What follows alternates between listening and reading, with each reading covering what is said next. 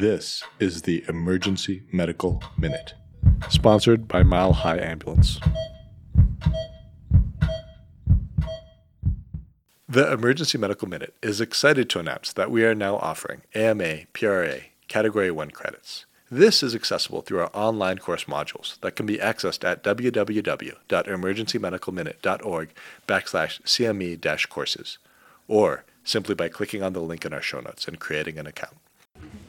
Okay, friends. So uh, we'll do one that's very topical. Uh, so, what happened in Commerce City around two or three weeks ago? Anyone know? It was in the news. Yep. So we had five people at one single event all overdose on fentanyl when purportedly they thought that they were using cocaine. And that actually represents one of the largest mass overdose uh, events that's ever happened in the country. And it's a big kind of reminder to us that, wow, our drug supply is actually now almost exclusively fentanyl when it comes to illicits. Okay. So let's talk a little bit about fentanyl.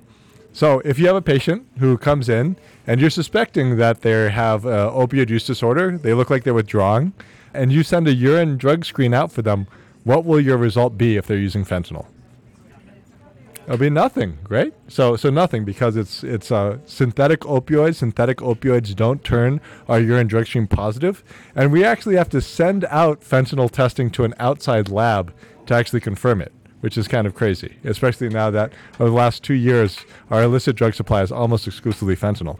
So let's talk about just some interesting things around that. So why is our drug supply now fentanyl? So it's cheaper. So that that's key. So it's cheaper to produce. So heroin, you actually have to grow a crop, right? It depends on the sun. It depends on time. It depends on you taking that poppy and then creating tar from it and then distilling it into heroin. So it's pretty time intensive. And then when you get heroin, you get a kilo of heroin, right? You have to smuggle that kilo across across the border because almost all our heroin comes from Mexico. Uh, that's a very difficult thing to do, or at least you know time intensive and costly to do. So if you produced a kilogram of heroin, it's something like twenty thousand dollars to do that from basically crops in the ground to smuggling across to actually cutting it and then selling it. And then you get around $60,000 of profit from that. So it's a pretty good profit margin, right? Still three to still you know you're you're tripling your money. Fentanyl, fentanyl doesn't require anything except a lab and some smart chemists and some precursor chemicals, which are very easy to obtain. It costs around two thousand to four thousand dollars to produce a kilogram of fentanyl, which, by the way, is fifty times more potent than heroin. And then, when you actually ship it, and you you know, which is easier to ship because you can cut it more easily, you can then kind of give it to end users, and your profit is around one billion dollars for that kilogram. So it doesn't take uh, an MBA to figure out that there's a lot more money in the fentanyl hustle than in the heroin hustle. So what else happens with, with fentanyl? So heroin, what was heroin? Like how, how did you actually have to consume heroin? You had to inject it, or you can chase the dragon and you can smoke it, right? So those are the two main ways that you can do heroin. You can't really put heroin in a pill. But right now, how does most of our fentanyl come? It comes in a pill. What color are those pills? Blue. We're seeing blues everywhere. So blues are extremely cheap, and you can either take them orally, you can smoke them, you can dissolve them, and you can inject them. So I think that's one of the biggest things that happened with our overdose crisis is if you have a use disorder and you're prone to using drugs, but it was heroin and you had to either put that in your arm or smoke it, that's a lot more of a psychological barrier than just taking a pill, which almost everyone is familiar with pills. And the other thing, because we have such a supply side opioid epidemic right now, is fentanyl is being cut into everything. So it's around 5 to 10% of your methamphetamine has fentanyl in it. It's a lot of your cocaine has fentanyl in it, like what would purportedly happen at Commerce City.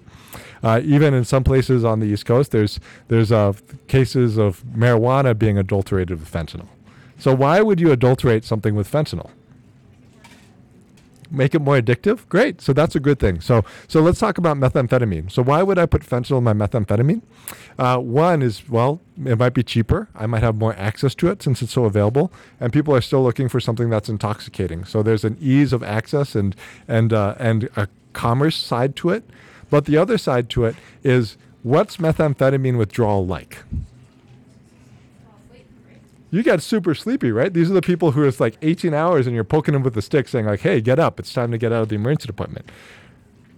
Opposite of that is opiate withdrawal, where people are miserable, right? They're vomiting. They feel like they've got severe flu. There's a lot more of a drive to get yourself out of opioid withdrawal than out of methamphetamine or cocaine withdrawal. So I think a lot of it is if you get people addicted to two drugs, the withdrawal's worse, you have a more reliable customer. The worst, the bad part is that people are not great at mixing, so their supply is extremely volatile when it comes to how potent it is. And that's another reason that you see so many more people overdosing. So, what should we take away from this for us as frontline emergency clinicians? One, we sure as hell should be testing for fentanyl if that's what all our patients are using. And our drug test is even more useless than before, right? So it's important to ask people, especially when they look like they're in opioid withdrawal to ask if they're using fentanyl and to ask fentanyl by name. The second thing, which is important, is anytime you have anyone using illicits, what should they go home with? Narcan, right? You should be giving that crap out like it's water for anyone who's using an illicit drug. So if you recognize that your patient's using methamphetamine, that they're using cocaine, that they're using anything, just ask us to put an order in so you can send that patient home with Narcan, okay? So that you can keep them safe. The third thing is, of course, when you have people who actually suffer from opioid use disorder, what medicine should we really be trying to get in them? What is it? Methadone is one of them, Suboxone, and we do a lot of buprenorphine inductions, right? So how this really changes the game is fentanyl is extremely lipophilic. So you have to be a lot more conscientious about precipitated withdrawal with buprenorphine. So with heroin, you used to have to wait 12 hours, 24 hours, and then you can give them all the bupe you wanted.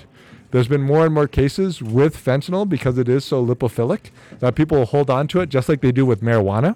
And even 24 hours after, you're looking at them going, oh my gosh, they look at like they're in bad withdrawal. But then you give buprenorphine and they might get worse. So because of that, a lot of places have been doing interesting stuff with like micro inductions for buprenorphine or waiting even longer. And let's say even there's even places that are discharging people with morphine for a few days to bridge them, and then having them come back and then doing their buprenorphine induction then. So fentanyl is definitely changing the game when it comes to our illicit drug use. We have tools that we should be applying to every single patient, and we should definitely be testing for it, which is something that we'll try to work on. Okay, friends. Thank you. We'd like to thank our sponsor, Health One Continental Division, and Swedish Medical Center for their financial contributions to the EMM.